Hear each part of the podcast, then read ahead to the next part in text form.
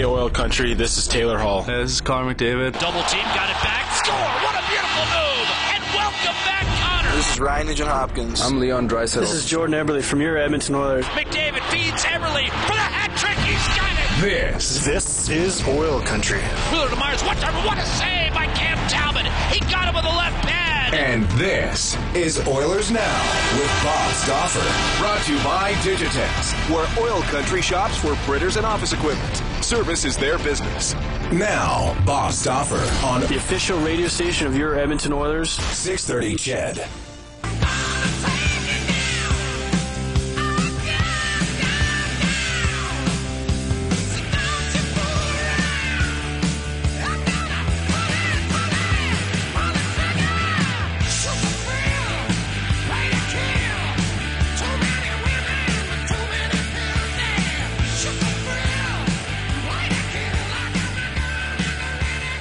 Yes, the Oilers were shooting a lot last night, but in the end, it wasn't enough. They fall 5 2 to the Minnesota Wild. On the score sheet, they outshot Minnesota 33 to 27. And Reid Wilkins putting out on the postgame show last night in terms of total shots towards the goal. The Oilers out shooting the Wild 74 to 55. Of course, that includes shots that were blocked, missed the net. But uh, the Wild were the hungrier team.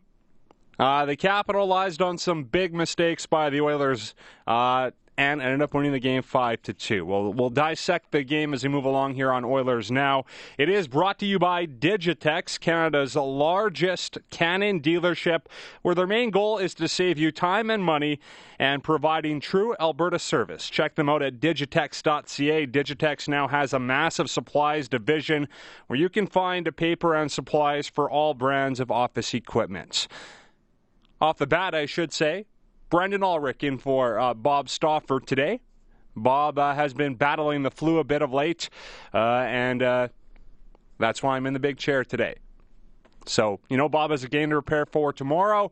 Uh, he gets some much needed rest today as I pinch hit, and uh, Matt Panasiak is behind the glass as well, helping out. we'll hear from Elliotte Friedman at 12:35 NHL hockey on Rogers. Uh, Elliotte in his 30 thoughts piece putting out some interesting tidbits on uh, Jordan Eberle. Uh, also mentioning Anthony DeAngelo as a, a player the Oilers are have been rumored to be scouting. So we'll talk to Elliotte about that, and of course we'll ask Elliotte about. Oh, this should be fun today. PK Subban. Of course, uh, one tweet on Twitter goes out, and the whole hockey world is talking about PK Subban today. Uh, Louis Jean putting out on Twitter that one team executive said his name has come up in uh, trade talks. He says he's not suggesting that the Canadiens will trade Subban, just saying that one team confirmed the Habs are gauging the market. Now, that's one team, that's one source. Let's not get carried away here. But I know uh, fans will have fun with it. And uh, at 105, we'll go interactive. If you want to chime in on PK Subban, you're, you're welcome to do so. You can email us, Oilers Now, 630ched.com, presented by Homes by Avi. Text us 630 630. We're on Twitter at Oilers Now, at Bob underscore Stauffer, at Brendan Ulrich. Uh, Matt, what's your Twitter handle? At MSP630. There you have it. And for podcasts, go to 630ched.com slash podcasts. I'll, I'll hit on the Subban thing right off the bat here. Uh, I think the Habs would be crazy to trade PK Subban. Whatever's going on there between the coach and uh, Subban, I think they can work it out. You just don't give away a player like PK Subban. You try to make it work. And I know it's been a tough season in Montreal.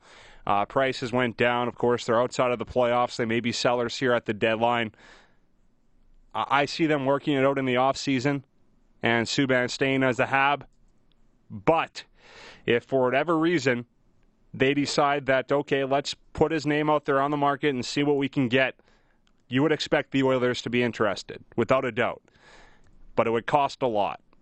It would cost, first of all, one of Hall, Nuge, our Draisaitl, one of those three, plus another big piece. Maybe two pieces at the very least. So we won't get carried away on it, but if you want to chime in on PK Subban, you're welcome to do so. Text us 630 630. We'll take your phone calls at 105. The Oilers losing last night 5 2 to the Wild. And uh, we heard Todd McLellan talk about the penalty trouble in the last game. He wasn't happy with uh, Benoit Pouliot's two penalties against the Ducks. Well, the Oilers uh, got into some penalty trouble early last night in the first period that resulted in a two Minnesota Wild power play goals. And here's what McLellan had to say. Yeah, they, uh, you know, the power play obviously was a big part of, of their success, getting the two right off the bat. Uh, they seamed us a number of times, which we wanted to prevent, but we were unable to do that. So then they score on uh, some secondary chances in and around the paint. So credit to them, and uh, obviously an area that we need to fix. But it, it played a big factor in the game. Ours had a uh, number of good looks, but we couldn't uh, couldn't finish on them. Now the good news for the Oilers is they were able were able to you know bounce back right after that first power play goal, the McDavid goal. They were able to score the Yakupov goal after their second power play goal. Uh, they were in the fight, but then some mental breakdowns.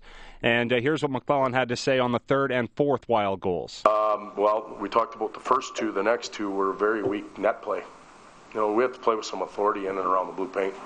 Uh, Cam makes a lot of real good saves for us. Um, you know, he's not going to be able to control every rebound. When he doesn't, we have to play with some authority. It can't be a, a freebie getting to the the Oilers blue paint. So we have to do a better job of that. And I thought our back end did a her- terrible job of getting the puck to the net tonight.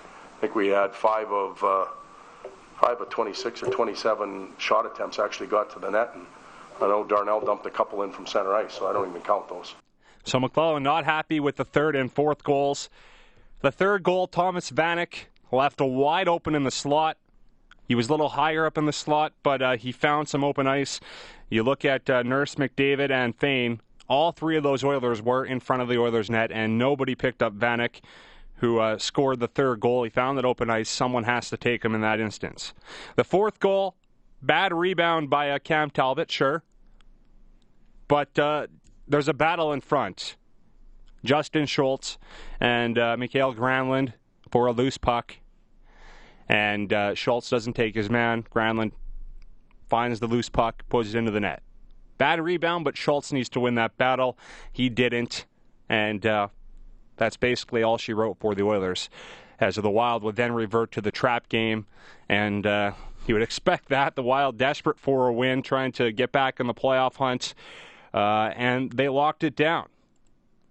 And uh, here's what McLellan had to say on the Wild, sort of setting up that trap. Uh, well, we didn't do enough, um, or we would have found a way to get a couple goals. But uh, I thought we had some looks around the net tonight that uh, that we didn't finish on. Some offensive guys that held on a little bit too long. But um, as they get the lead and teams clamp down, they set up their trap. It's tough to come through. So you've got to deliver passes on the tape. You've got to be receptive uh, or receiving the passes properly. And then if you have to give up the puck, you got to be able to go in and get it again. And um, give them credit. They did a, a real good job and uh, prevented us from from having a sustained attack. We did have some, but not enough.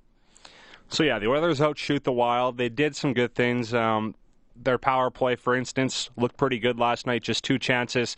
Hall actually, you know, did score, I guess, on the the six on five when they had the goaltender pulled, but uh, they said that uh, the Wild touched the puck before Hall put it into the net. And you, you look at that call and you just sort of wonder how did how did uh, the Wild defenseman have full control of the puck before Hall put it into the net? You watch the replay and it's very debatable. So I, I hate that. You, you just sort of every time that happens, it seems like it's just a ref's, uh, you know, their point of view, their call, and that's what happened in that instance. The others didn't fight it a whole lot, but I think they had a strong case that uh, the Hall goal should have counted, especially when you watch uh, the replays a few times. But nonetheless, uh, they move on. McLellan did uh, comment on that, and uh, I guess overall he was fine with it. Here's what he had to say. Um, told they had 100% control, so hard to argue with that. Um, do I agree with it? you know what? When you, when we start winning more games, I'll start disagreeing with more calls. And that's a fair point. So hard to argue with one goal when you know you lose the game. So by a score of, of five to two. Now, there were some positives for the Oilers. I talked about McDavid on the power play there. Once the Oilers get a power play quarterback and uh, maybe a couple more pieces to figure out exactly the player personnel they want on that top unit, it's going to be deadly. McDavid running the power play last night. He set up three grade A chances back to back to back, and for whatever reason, the Oilers couldn't bury. Uh, but wow, he was in control on that power play. And once the Oilers get a big shot from the point, maybe a, a, a big net front presence, they'll figure it out on the power play. And uh, they'll have two good units as well. Uh, but McDavid will definitely be the guy that's uh, quarter or you know working the half wall on that first power play. He was lethal last night. Nail Yakupov on that second unit. He finally got off that one timer and he rang it off the post. What a shot that was by Yakupov, who overall was uh, probably the Oilers' most dangerous forward throughout the night. It started out with a, a big shift for Yakupov, his first shift of the game on the forecheck. He goes hard, he causes a turnover, gets a, a, a sharp angle shot on goal that almost got by Kuemper. Uh, he then scores a goal later in the period. Mentioned the goal post, and he also had a breakaway. He was dangerous last night. And it seemed like he was confident right from the get go. He had more jump to his game. He looked quicker. And it, maybe that comes with less stick handling, more confidence. He was hard on the puck, hard on the forecheck. That's what you want to see from Yakupov. So he's had a couple big games like that since coming back from injury. I guess two. The first one against San Jose when he had a lot of jump, and then uh, last night as well. It's consistency, though. So for Yakupov, good for him. Great game. Now he needs to continue playing like that. He needs to continue to play confident, and uh, he did his job last night. McLellan was impressed as well. He sure did, didn't he? He had a good game all over. Good for him. Good for us. Um, I like what I saw. Short and sweet, but we'll see how uh, Yakupov responds um, next night out against uh, Colorado tomorrow night. It's 12:18 in Edmonton. We will take a timeout. We'll come back with NHL today. Uh, we'll hear from Connor McDavid as well on the game last night. Uh, lots of text messages coming in on PK Subban. As you would expect, uh, it's fun to dream. It's fun to speculate what it would cost. In the end, uh, I don't see the Habs moving a PK Subban, but hey, it's interesting that uh, there is this report out there, albeit just uh, one report. We'll see if uh, it gains any traction. I doubt a trade happens in season at the deadline for Subban. If something like that happens, it's in the off season when the Habs I decide to make some big changes because moving on from PK Subban would be a, a game changer. And I think uh, the whole organization would have to be on board to do something like that. Doubt it happens at the deadline. So it's fun to speculate. We'll take your text messages on it. 630, 630. This is Oilers Now. Hi, this is Taylor Hall from your Edmonton Oilers. You're listening to Oilers Now with Bob Stauffer on 630 CHED.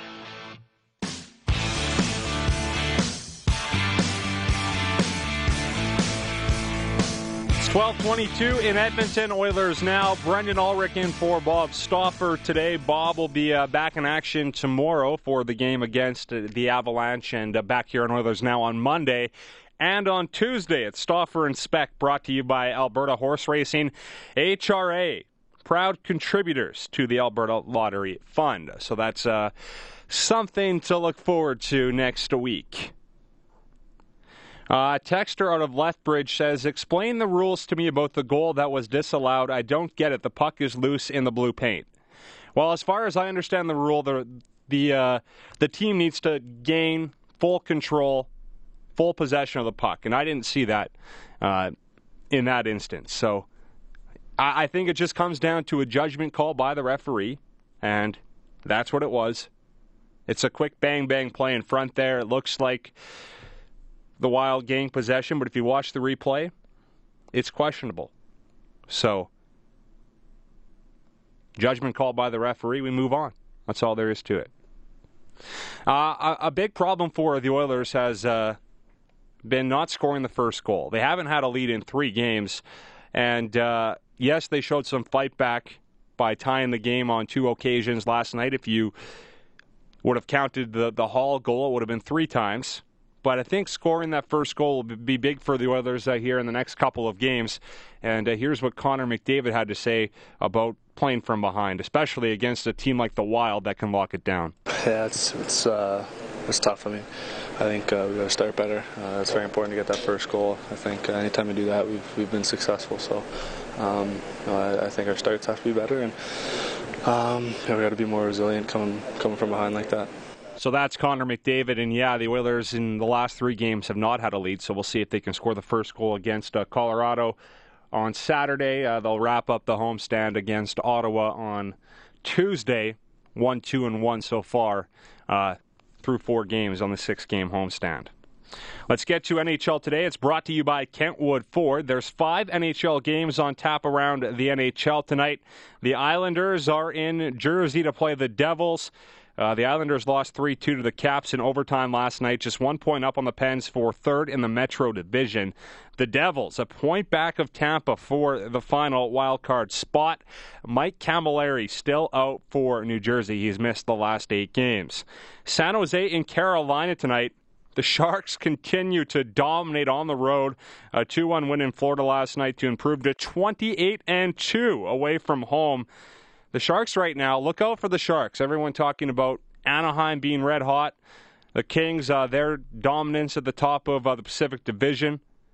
Well, the Sharks are just three points back of the Kings right now for first in the Pacific. So the three California teams duking it out right now for first, and uh, whoever doesn't win first will end up playing each other in the first round of the playoffs. So we'll see what happens there. The Sharks in Carolina tonight. Uh, Carolina, big game for them. They're four points out of the wild card race out east. Buffalo in Columbus. Evander Kane back from his one game suspension. Uh, the Blue Jackets 4 0 2 in their last six. Philadelphia in Montreal. The Flyers six back of a wild card spot. The Habs are eight back. Shane Gostisbehere are here, however you want to say it, is dominating right now. Uh, he looks to extend his point streak to 13 games incredible for a defenseman who uh, can shoot the puck and move the puck very well. Uh, Vancouver and Calgary tonight as well. Whoever loses this game, uh, well, I think both teams are out of the playoffs, but whoever loses this one can officially give up uh, their hopes on the playoffs. The Canucks are eight points back of a wild card spot. The Flames are 11 points back, and both teams have lost three in a row. That's a look at NHL action. Five games on tap tonight. Uh, the Condors in action as we uh, turn our attention to the AHL. They won five in a row. Condors uh, hosting San Diego tonight. Busy weekend for the Edmonton Oil Kings. They play in Brandon tonight, Moose Jaw tomorrow, and Regina on Sunday. And the Golden Bears won both games against uh, Mount Royal last weekend to clinch second place in the Canada West, and uh, they lock up a first round playoff bye. So that's a look around the NHL and uh, the other properties for Kentwood Ford. 1227 in Edmonton. What's going on with PK Subban?